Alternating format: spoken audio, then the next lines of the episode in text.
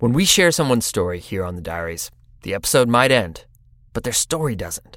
So many of the people we've talked to, they've gone on to do incredible things. They have epic adventures and make significant impacts in our community. Over on Diaries Plus, we're catching up with some of our former guests to see what they've been up to.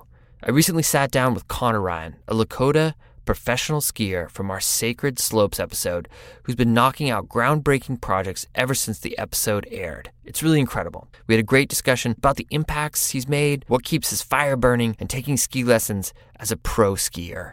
Here's a snippet of the conversation.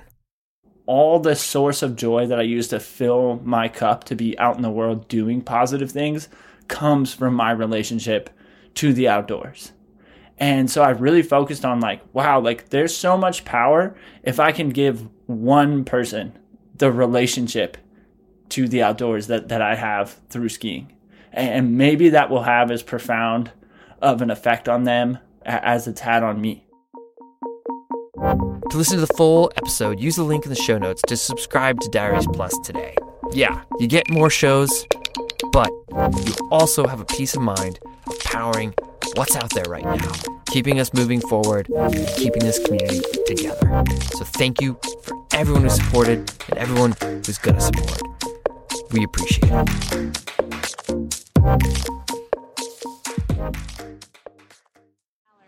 Okay. Describe to me our surroundings. Well, we've got a Ross, a Trader Joe's, an LA Fitness, what looks to be a very large parking garage.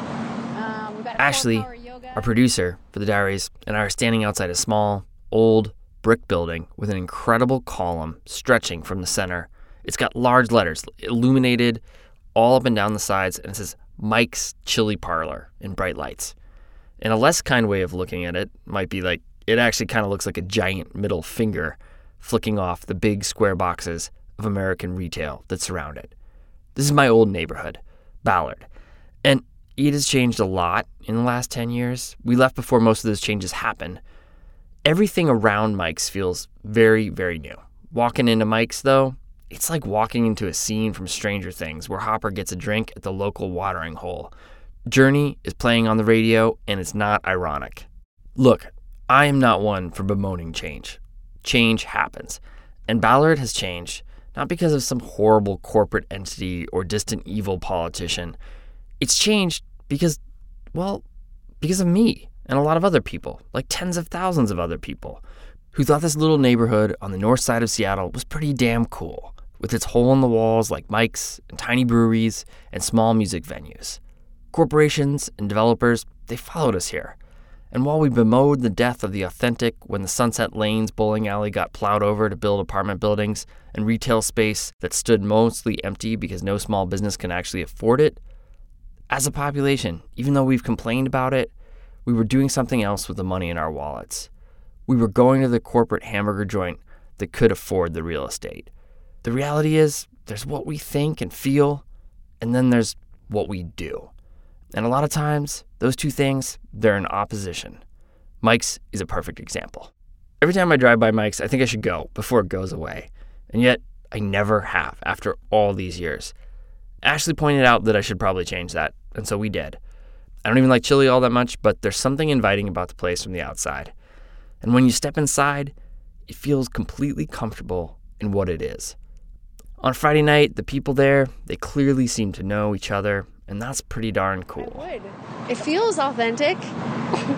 Cool. It doesn't feel like it's trying very hard. Very hard. I was gonna say too hard. It's not trying too hard or very hard. Oh man. I love the idea of Mike's chili, but I don't support it. And I bet if you paused and you thought about it, you'd probably have your own version of Mike's chili. Maybe it's a business or a not for profit or a community group, even a quiet natural space that you love but you haven't gone to in years.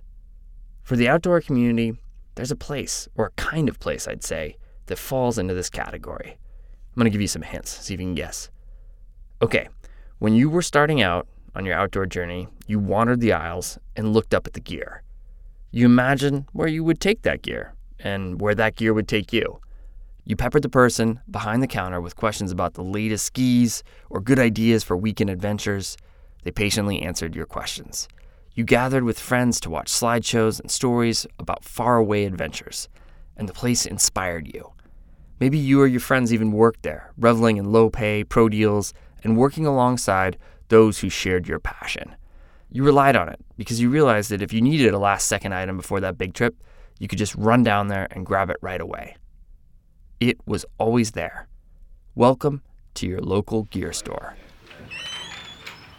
As the outdoor industry and number of people interested in climbing, backcountry skiing, trail running grows, it would stand to reason that for mom and pop gear stores, business should be booming. And yet, it's never been harder. Today, producer Ashley Langholtz brings you a story about a classic gear shop in the heart of Ballard, the community that grew around it, and what happened when it went away. Sometimes there is a second chance. I'm Fitz Cahall, and you're listening to the Dirtbag Diaries.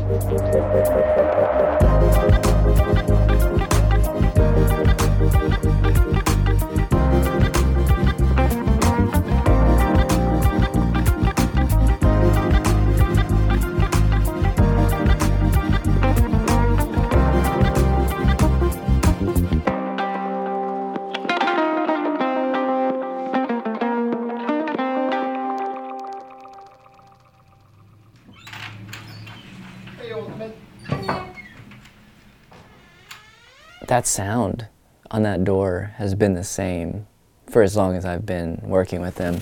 And so when I hear that, it's almost like an immediate effect of like, oh, the door's opening. And, you know, when I hear it, it's instantaneous, but I have all the years that I've been there of hearing that door opening and opening and opening and closing, opening and closing. And every time you hear it, actually, it's always followed by, hey, how's it going? This is True Allen. He's worked with Ascent Outdoors off and on for almost a decade, on the floor talking gear with customers, organizing events, handing out cupcakes, building partnerships between the shop and the local climbing gyms, and marketing. Through that door, he's seen first timers and local legends. In that Ballard shop, adventures were born, each starting with that creaky wooden door.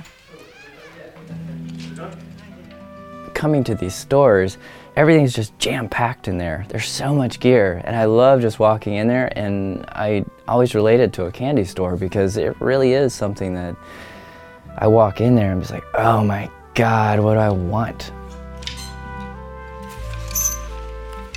You know, it's like there's so much stuff in here. I need this, I need that, I want that, I want this.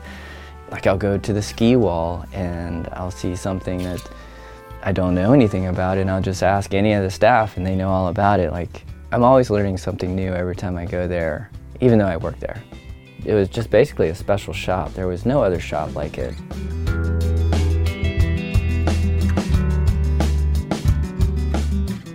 Seattle has a big outdoor community and a number of really awesome shops in town.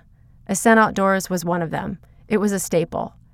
It had been in business for over 20 years and created longtime customers with events and clinics, a reliable selection of new and used gear for the backcountry user, a prime location, and an awesome staff.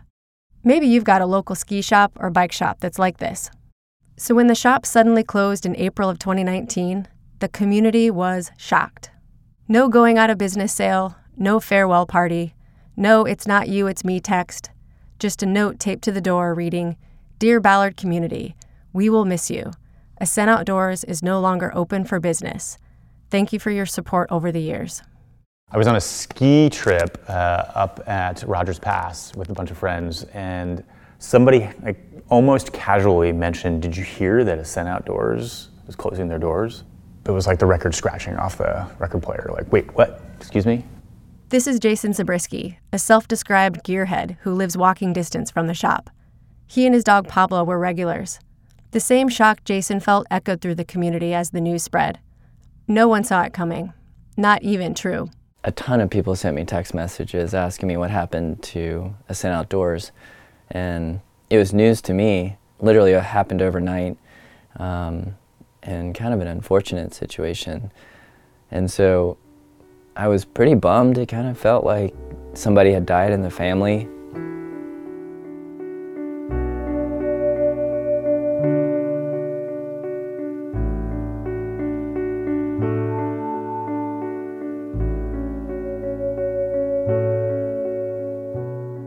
In 1993, the shop began as a general use sporting goods store named Second Bounce. In 1996, Greg Shaw bought Second Bounce and slowly traded out the bouncy inventory with gear for backpacking, camping, climbing, backcountry skiing, and biking. He changed the name to Second Ascent in 2001 and moved the shop to a highly trafficked area of Ballard. In 2014, Greg kept the Ballard property but sold the business, which was renamed to Ascent Outdoors in 2017. A lot of people still use Second Ascent and Ascent Outdoors interchangeably, like the way you might still call a high school friend Tony, even though he decided to be Anthony in college. Shops like this are familiar, like a childhood friend who is always up for adventure. It's a little wonder why True referred to it as family. I love it. I love how down to earth it is and how unassuming it is when you walk in there. You don't feel like people are judging you you know, like I'll walk into the other shops around town and I just don't feel like I'm cool enough to be in there. And um, I walk into Ascent, say hey to the peeps, and then I walk around to the corner to the little nook that they have with a couple couches and make myself a cup of coffee and do some work. It's just a really down home kind of neighborhood shop feel without feeling pretentious. Ascent Outdoors kind of stands out, like approach shoes in a nice restaurant. The shop sits on a street with gold lights in the trees that reflect off windows filled with leather boots and pine scented candles and house cocktails. The neighborhood didn't always have this polish. Ballard first developed around the timber and fishing industries. It sits along a ship canal that connects the city's inland lakes to the saltwater and shipping lanes of Puget Sound. Although thousands of boats still pass through the locks each year, the neighborhood today is less timber and fishing and more farmers markets and date nights. Ascent Outdoors was one of the few businesses that seemed to hold Ballard's grittier history in place. With Seattle's growth and change and the aesthetic of the shop at Second Ascent or Ascent Outdoors is becoming uncommon, you know, that feeling of dirtbagginess. Like I remember the first time walking in that store and being like, "Oh, all right, this is pretty modest. It's one of those things when you walk into the store and you look around and your, your eyes are totally going to the apparel or like the gear or like the antique equipment on the walls, you know. It's like your eyes don't go to the floor, but when you go to the floor, it's like, wow, when was the last time this carpet was replaced? You know, and on the used side, there's like a crawl space that goes underground. I have seen it open before, and I've talked to Greg about it when I was working there, and he's like, uh uh you don't want to go under there. Probably find a skull in there or something. Some toxic chemicals.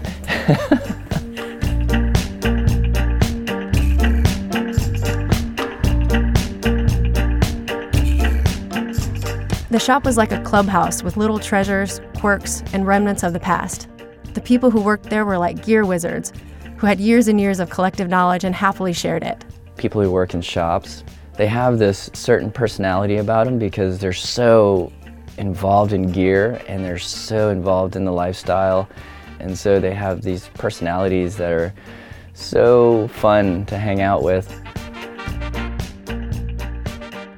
I'm almost nervous to bring up some conversations because I know, you know, it's like a saying that I always use is like you ask somebody what time it is and they'll tell you how a clock works.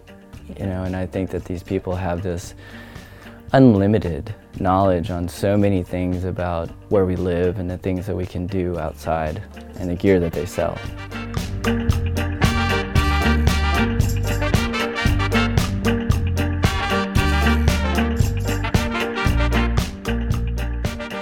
Ascent Outdoors wasn't just a place to shop.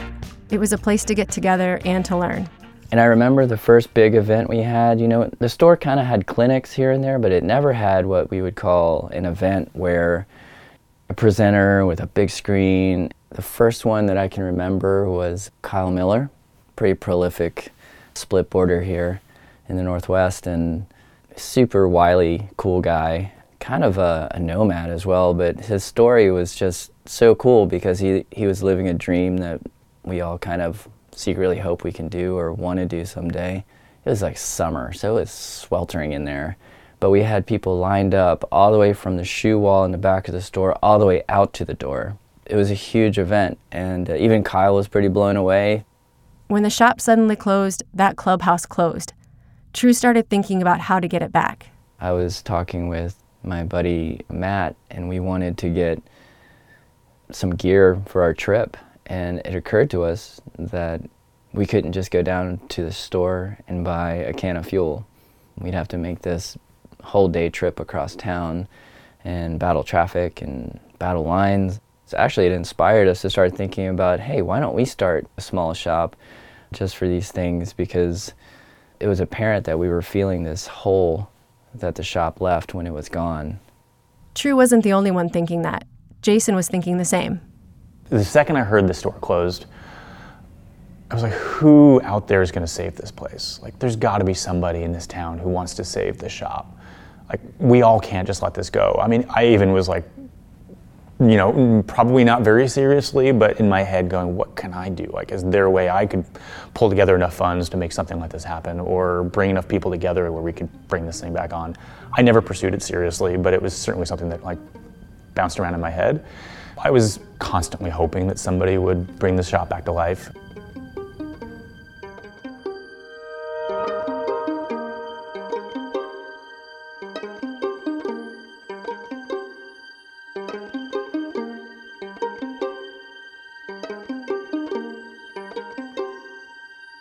After the break, we'll hear about the shop's unlikely second chance.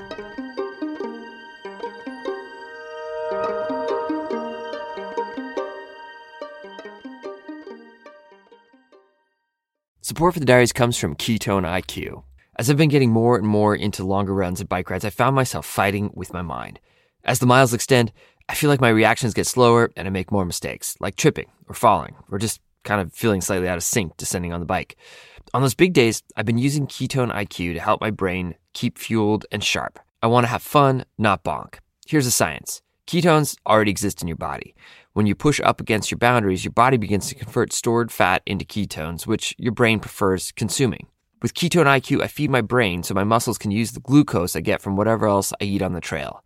Riders of the Tour de France have been taking the same approach. I am definitely not as fast, but I can apply the same thinking. Give it a try. You save 30% off your first subscription order at ketone.com backslash dirtbag diaries. Once again, that's ketone.com backslash dirtbag diaries. The link is in the show notes. Please check it out. For almost two months, people like True and Jason hoped and wondered whether the shop would open again. But it was a local guide and gear shop owner, Sandeep Nain, who set the plan in motion. Sandeep moved to Seattle in 2014 from India when I came here, I I just fell in love with Washington. It was amazing to me. I love greenery, I love water, I love mountains. So all, all of those things were there. Started going hiking every weekend. So first year was just I didn't know anything about mountaineering, and I would like hitchhike with a uh, co-worker at Amazon because I didn't have a car. Uh, hike through, you know, some through hiking in in the Olympics and got picked up from the other side after four days. Sandeep started hiking and backpacking more and took a few courses with the mountaineers, which led to climbing and mountaineering.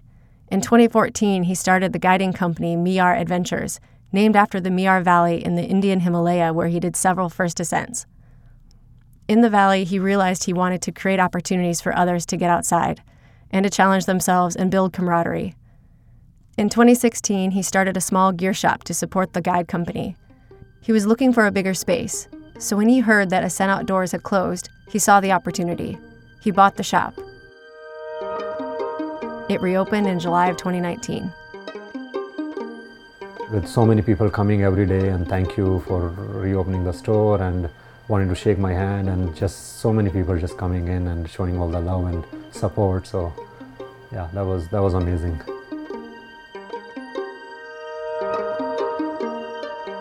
The community had their gear shop back. There was, as the Seattle Met magazine put it, a citywide fist pump. Their headline was Ascent Outdoors is back from the dead. And I kind of thought it was a morbid kind of headline, but it's true. I like Sandeep a lot. He's a great guy. I wouldn't call him a savior, but he is the right man for the job. Really open minded about what needs to get done to bring the community back, to bring this shop back.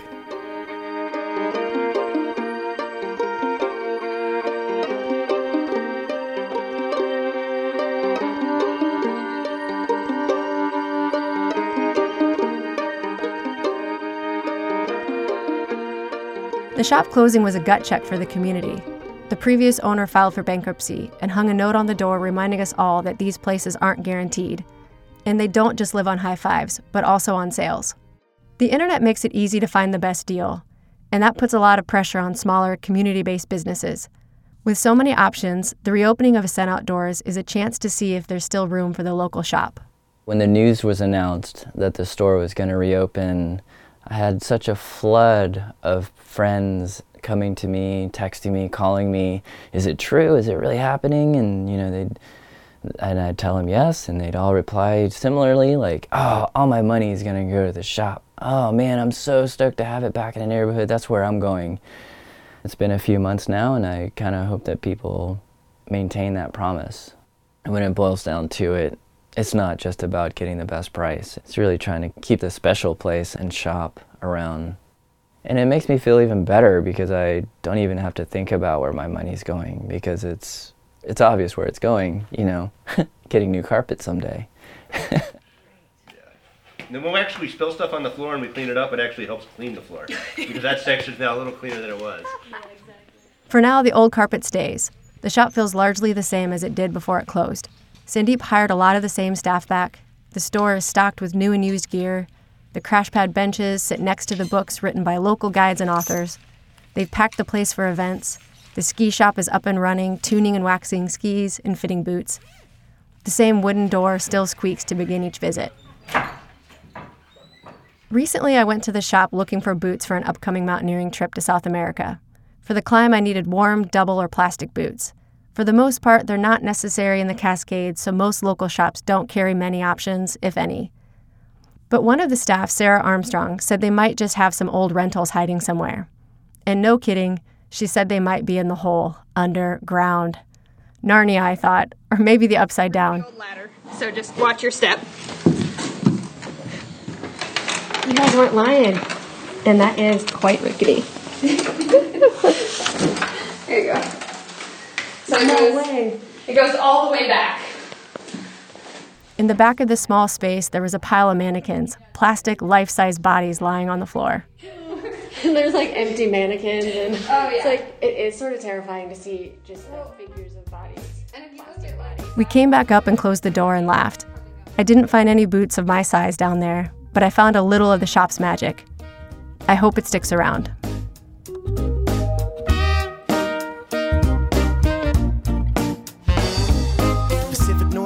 Northwest where I take the deepest breaths. It's where the air is fresh, I can feel it in my soul. It's a good place to rest, it's where I call my home. It's where I'll raise my kids and where I'll die when I get old. More specifically, I'm living on an island in the sound. You gotta take a boat so it's protected by the moat. Just a hop and a skip from the city, it's a short trip. All right, so where are we? At Crystal. At Crystal. What are we doing? Skiing. Skiing. Do you have anything to say to everyone who listens to the Dirtbag Diaries?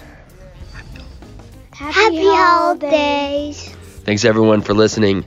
Music today from Ken Christensen, published with Quest. The tracks are courtesy of Free Music Archive or the artists themselves. Jacob Bain and Nise Koto composed our theme song. You can find links to the artists at our website, dirtbagdiaries.com. Thank you, True, Jason, and Sandeep for sharing your story. We really appreciate it. This episode was produced by Ashley Langholtz, Cordelia Zars, Becca Cahall, and me, Fitz Cahall. You have been listening to the Dirtbag Diaries. Thanks for tuning in. Everyone together. Happy, Happy holidays! Passing by, and people stay away cause they think it always rains. And that's fine, that's fine.